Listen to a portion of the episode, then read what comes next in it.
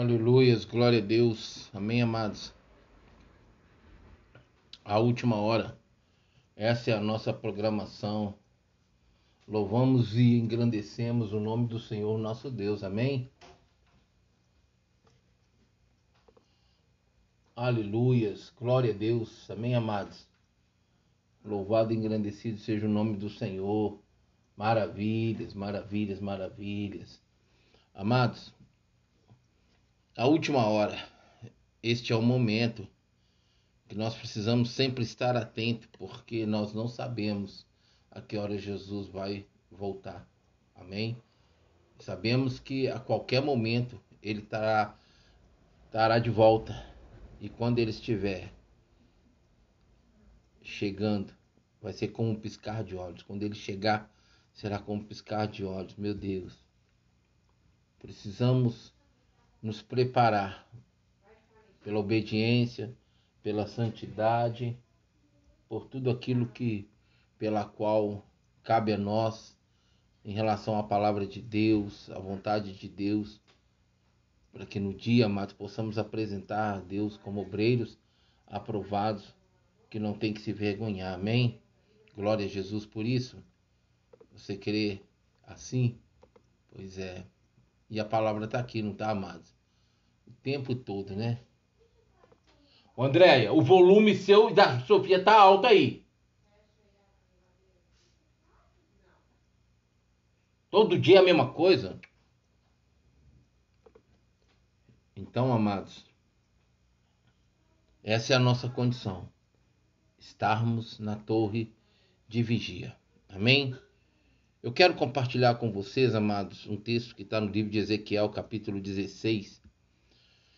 E quando você medita ali, quando você lê o capítulo 16, é, parece que Deus está tratando a respeito de uma jovem, não é isso? De uma adolescente, de uma jovem.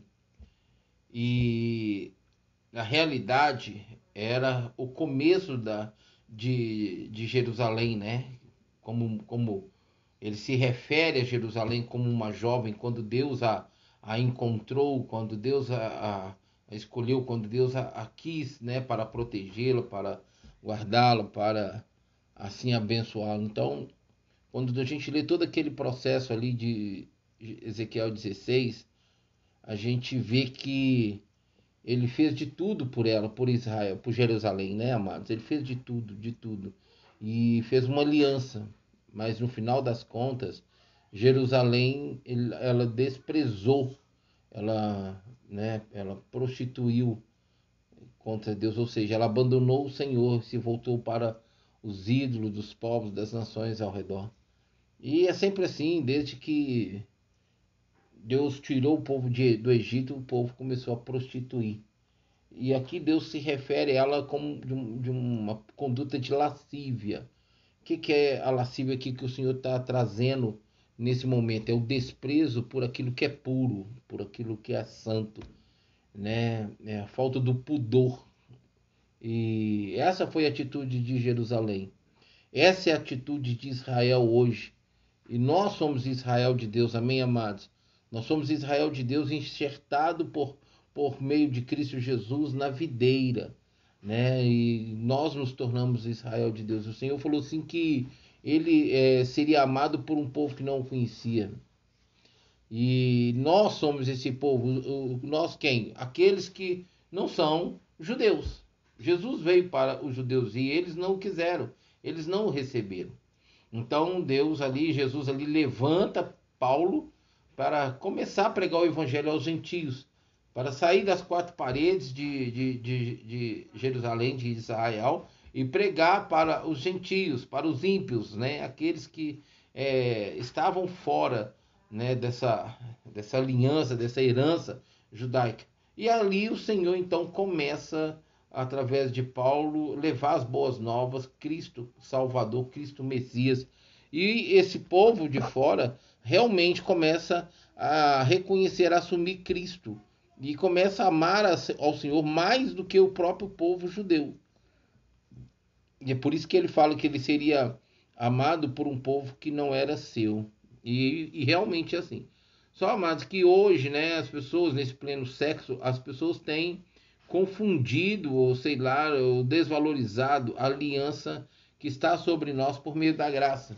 E por não ver a questão da lei se cumprindo com tanta veemência como ela se cumpria no, no, no tempo da lei, então o povo olha hoje e vê tudo normal, age como tudo fosse normal e despreza a Sagrada Escritura, os oráculos de Deus e despreza tudo aquilo que é santo, tudo aquilo que é puro, para viver a normalidade deste mundo, deste século, né? viver as diretrizes deste mundo. Isso então é reconhecido pelo Senhor como lascívia, ou seja, o, povo para viver o seu próprio caminho vira as costas para o Senhor e passa a, a, a, Essa é a realidade. Nesses últimos tempos, o povo tem idolatrado a si próprio, mais a si próprio. E, o, e, a, e a posição dessa postura, dessa conduta estar acontecendo é, é, através dessa mídia que nós temos hoje, que leva as pessoas a, a buscar um nível né, de, de, de embelezamento, de aperfeiçoamento físico, para que a, a, ela possa então é, chegar ali e, e, alcançar o máximo, influenciar o máximo de pessoas. E a mídia tem conseguido isso. A gente vê aí o desespero de muitos é, influenciadores quando alguma coisa acontece e eles perdem então os seus seguidores e eles sabem que perdendo seus seguidores eles perdem é, reputação, eles perdem valores. É, e hoje as pessoas não se preocupam tanto em estar em fama em cima dos palcos, diante da tela da televisão, porque a própria tela do celular mostra, leva a vida a, da pessoa à exposição pública. E isso dá a ela a condição de fama, de seguidores, por a influência que ela vai causando ali, por alguma, alguma coisa que ela assim permite, que chama a atenção das pessoas. E principalmente nesse âmbito de, de da, até que nem tanto quanto a beleza em si. Mas a pessoa, por algum feito na vida dela, ou uma oportunidade, ela vai ali se tornando, viralizando no meio da, da, da, da internet, aí, por meio da internet, né? É, e assim hoje é a vida dessas pessoas. E assim, e eu tenho observado quanto que o meio cristão também tem se deixado influenciar, mas não de forma tão positiva como poderia e sim, infelizmente, ido mais para o lado negativo do que positivo. É assim, eu não tenho nada contra, eu, eu uso o celular, eu estou aqui hoje com agora ativo, três celulares, um tablet, fora o meu, note, o, meu notebook que está conectado. Então, amados, eu sei a importância disso, mas está tudo aqui conectado. O que eu não concordo hoje é, é as pessoas levar isso para dentro da igreja e não fazer o uso adequado. A Bíblia fala: guarda teu pé antes de entrares na casa do Senhor. E as pessoas não fazer o uso adequado no momento adequado para, o, para a oportunidade de usar um celular ou até mesmo um tablet. Mas mais é um celular, né? Porque hoje é muito cômodo, põe dentro dos bolsos e pronto, aí você vai, não precisa. E acaba que a pessoa sai na rua e parece um agente 07. Se acontecer igual aconteceu comigo alguns anos atrás, que a polícia me parou ali na, na rua Guarani, para quem conhece Belo Horizonte e sabe o que eu estou falando, vai é, e a polícia perguntar é, o que você faz, o que você é, para onde você vai, de onde você é. E eu falei, não, eu sou evangélico, eu sou cristão, eu sou, é, você é de qual igreja? Eu sou da igreja Batista da Lagoinha. E aí eu estava com aquela Bíblia, com aquela bolsa Samsonite. Quem sabe, naquela época o Samsonite foi muito usada né, por, por ladrões. E os ladrões usavam, é, ao ver pessoas com Samsonite, roubavam muito. Então, claro, eu fui abordado, era o papel deles. E quando eu, eles abriram, pediram para me abrir a minha mochila, estava lá. Minha Bíblia, não sei se vocês conhecem, já ouviram falar, a Bíblia anotada, eu tenho ela até hoje. Ela é mais ou menos cinco dedos, é quatro dedos de espessura. É uma Bíblia de estudo. E quando eu tirei ela e abri ela assim, eu, o soldado até ficou assim, maravilhado de ver a capa dela, que era uma capa de uma agenda chique que eu tinha ganhado. E eu pus nessa Bíblia e de ver o tamanho da minha Bíblia. E me liberou, fui embora. Mas se hoje as pessoas saem na rua, o que que identifica elas como cristãs, sendo que nem parece cristã, nem tem unção e não flui a essência cristã que é Cristo na vida dessas pessoas? Aí chega dentro da igreja, aí sobe para o altar, fica ouvindo mensagem, amados, isso é terrível. Eu tive numa igreja esses dias e o pessoal tá lá ensaiando, devia já estar tá em espírito, em, em adoração, mesmo sendo um ensaio, e a pessoa tá lá ouvindo mensagem no celular, pelo amor de Deus, é umas coisas assim que para mim não, é, é difícil de aceitar, sabe? Então a Bíblia fala sobre essa, essa condição de Jerusalém aqui e a postura que Jerusalém tomou depois de tudo que Deus tinha feito por ela. Ela é reconhecida aqui nesse texto como uma jovem.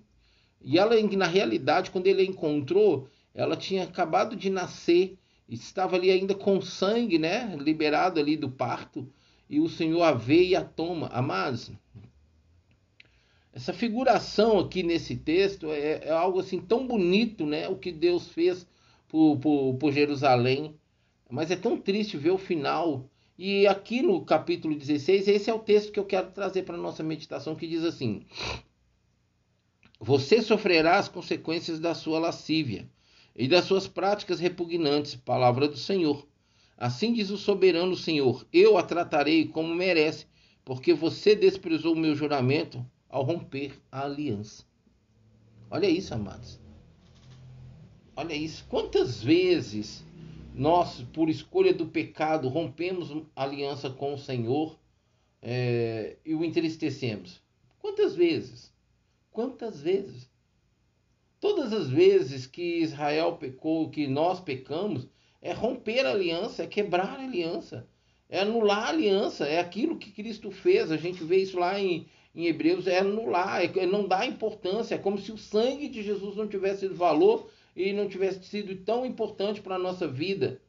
Não tente resistir do pecado até o sangue, que sangue é o sangue de Jesus. A Bíblia diz que o sangue de Jesus nos purifica, nos limpa, nos lava de todo pecado, de toda iniquidade, de toda injustiça, amados. O sangue de Jesus é para nós, é para nos lavar, é para nos purificar, para apresentarmos diante de Deus, porque nós iremos apresentar. Os que para a eternidade com Deus será julgado para, é, ali, receberá o seu galardão. Os que para condenação, para condenação ao inferno eterno. Mas tudo começa aqui. Tudo conta pelo que vivemos aqui e como terminamos aqui. Então vai vai ser o entendimento, o reconhecimento do nosso futuro. Aquele que pensa estar de pé, vigiai para que não caia. Tem muita gente mal acostumada, cheia de pecadinhos de estimação, que para ele se tornou normal, porque o mundo vive assim. Infelizmente, o mundo entrou dentro da igreja. E essa é uma hoje igreja lasciva, que quebra a aliança o tempo todo. Eu tenho falado aqui, amados, se Jesus voltar agora, nesses 8 bilhões de habitantes que existem na face da terra, eu falo para vocês, amados, eu, eu confesso assim, sem medo de pecar, eu acredito que não sobe 2 bilhões, amados. 2 bilhões não sobe. E eu, se não vigiar, com certeza eu fico também. Aquele que pensa estar de pé, vigiar para que não caia. O vigiar cabe a mim. E buscar na palavra o conhecimento de Deus, do seu reino e da sua justiça, para que eu possa escolher obedecer e obedecer e me santificar, para que eu possa apresentar adiante dele como obreiros como obreiro que não tem que se vergonhar, porque vivenciou, manejou bem a palavra. Esse manejou, porque ela também, a palavra é reconhecida como espada, está lá em Efésios capítulo 6, manejou bem a palavra do Senhor, ou seja, ele leu, meditou, vivenciou, praticou. Essa tem que ser a nossa postura, amados. Jesus está voltando. O céu é real, como o inferno também é real. Fujamos da aparência do mal. Resistamos ao pecado, amado, porque olha, ele está batendo na nossa porta tão sutilmente que se nós não vigiarmos, somos capazes de nos envolver com o pecado sem prestar atenção, porque tudo está tão normal. Dentro da igreja está tudo tão normal e não é assim que funciona. Não é assim que funciona. Aí eu falo com você nesta hora, amados. Eu trago diante de você nesta hora uma pergunta: Como você está vivendo diante de Deus? Como você está hoje? Como você está hoje diante de Deus, aos seus olhos? Ah, amados, o Espírito Santo tem poder para nos mostrar como nós estamos agora. Se nós estamos agradando a Deus ou não. Se a nossa vida agrada a Deus ou não. Ele nos convence do pecado, da justiça e do juízo. Olha só o que ele fala aqui. Você sofrerá as consequências da sua lascívia. O que, é essa lascívia aqui para esse texto? E hoje aqui mostrando para nós. É deixarmos o Senhor para vivermos o nosso próprio caminho, onde muitas vezes os ídolos são aquilo que nós mais temos por ocupação em nossa mente, em nossa, em nossa boca, em nosso coração, e que tirou Deus do lugar dele, e isso é um ídolo, isso é uma prostituição, isso é uma lascívia, ou seja, não é os ídolos pagões como é, antigamente as, o, o povo de Israel vivia, não, fazia, não é isso. No tempo de hoje, a, própria pessoa ao idolatrar o seu corpo e buscar uma vaidade de vivência e prática de feitos, fazeres, acontecimentos em seu próprio corpo, para que ela possa expor isso. Isso para o corpo dela é um próprio ídolo para ela. Porque ela ao fazer isso, ela quebra alianças, ela quebra princípios. Ela vai contra os princípios da palavra. Isto é, é a Bíblia fala de prostituição e adultério do povo de Israel. Não é essa prostituição de vida prostitui de, de uma prostituta, não, de um prostituto, não numa vida de um adúltero, de uma adúltera, não, em relação ao relacionamento. Homem, não. É a prostituição de deixar o Senhor, de adultério, de deixar o Senhor por causa das coisas dessa vida, dos interesses próprios dessa vida. Sim. Ele falou: olha, você vai sofrer as consequências, suas próprias consequências da sua lascívia e das suas práticas repugnantes. A lascívia é um ato, é, um, é uma prática repugnante, amados.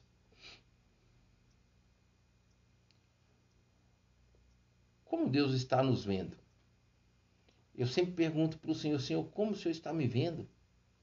Como eu estou diante dos teus olhos?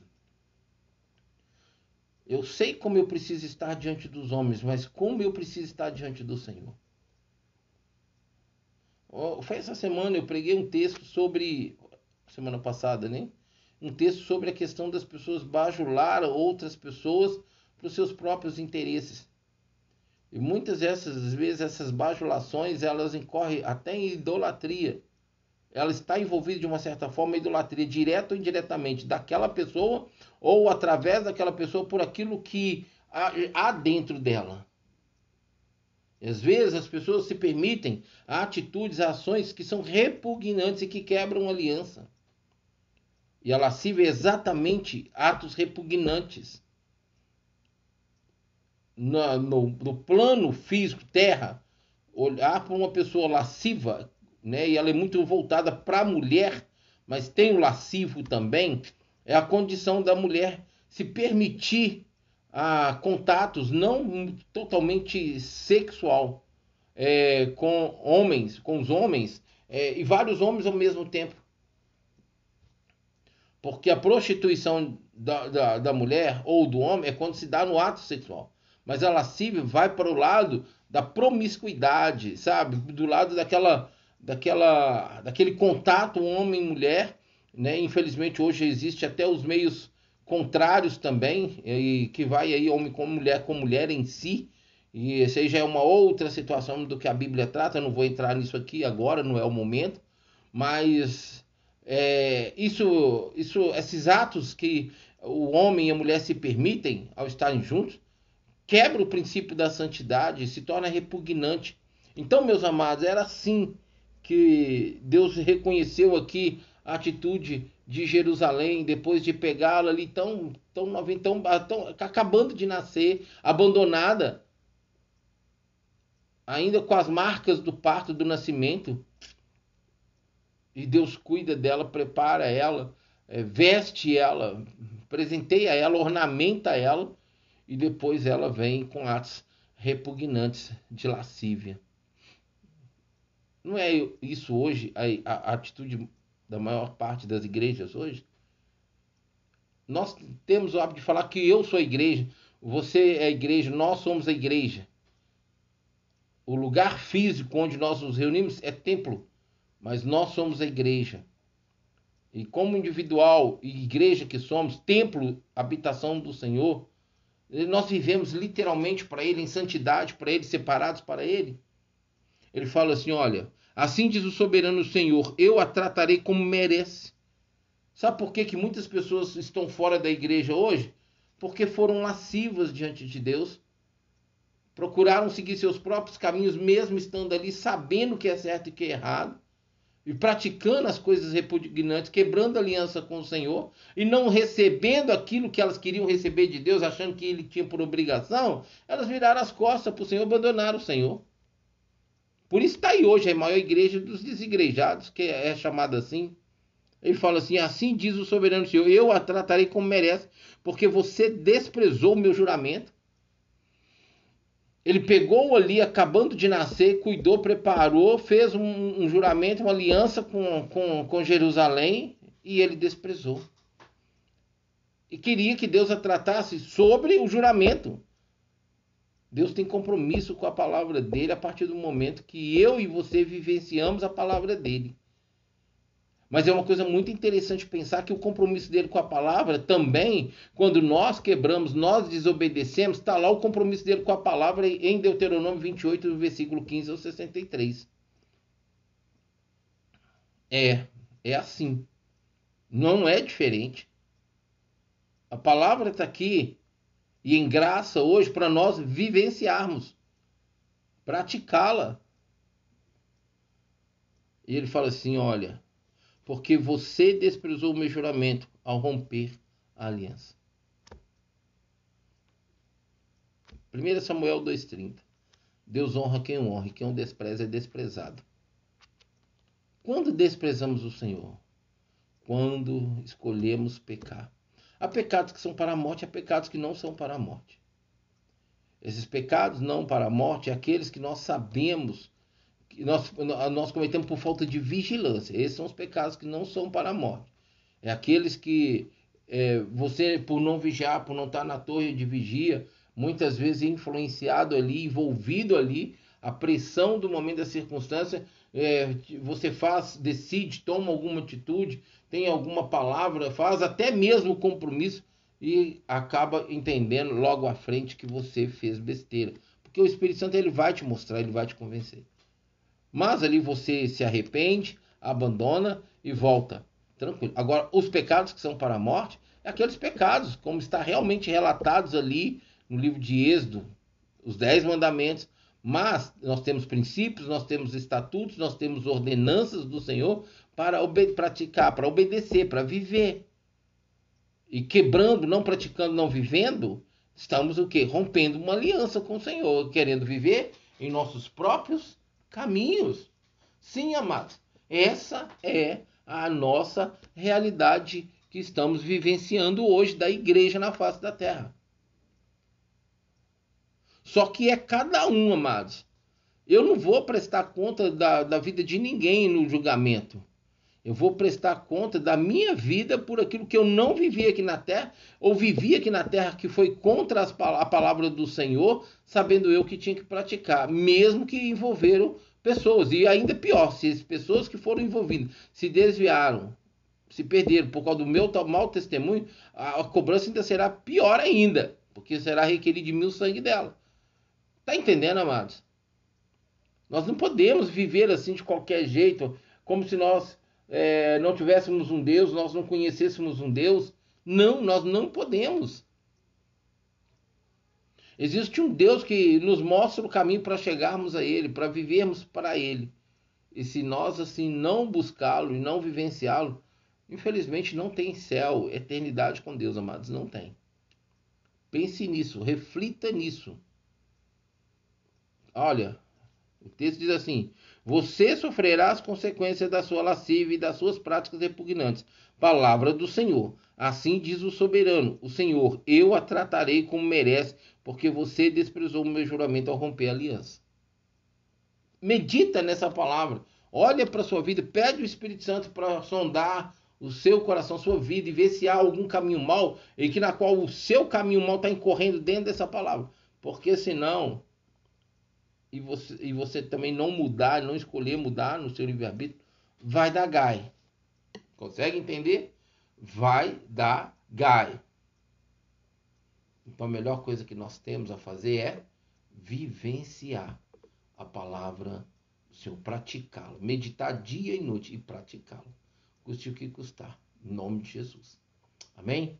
Eu vou ficando por aqui e vou e volto rapidinho. É a conta só de encerrar e voltar para começarmos madrugada com Deus, porque agora já são meia-noite. Sim, meia-noite, amados. Amém? Me aguarde aí, eu estou voltando.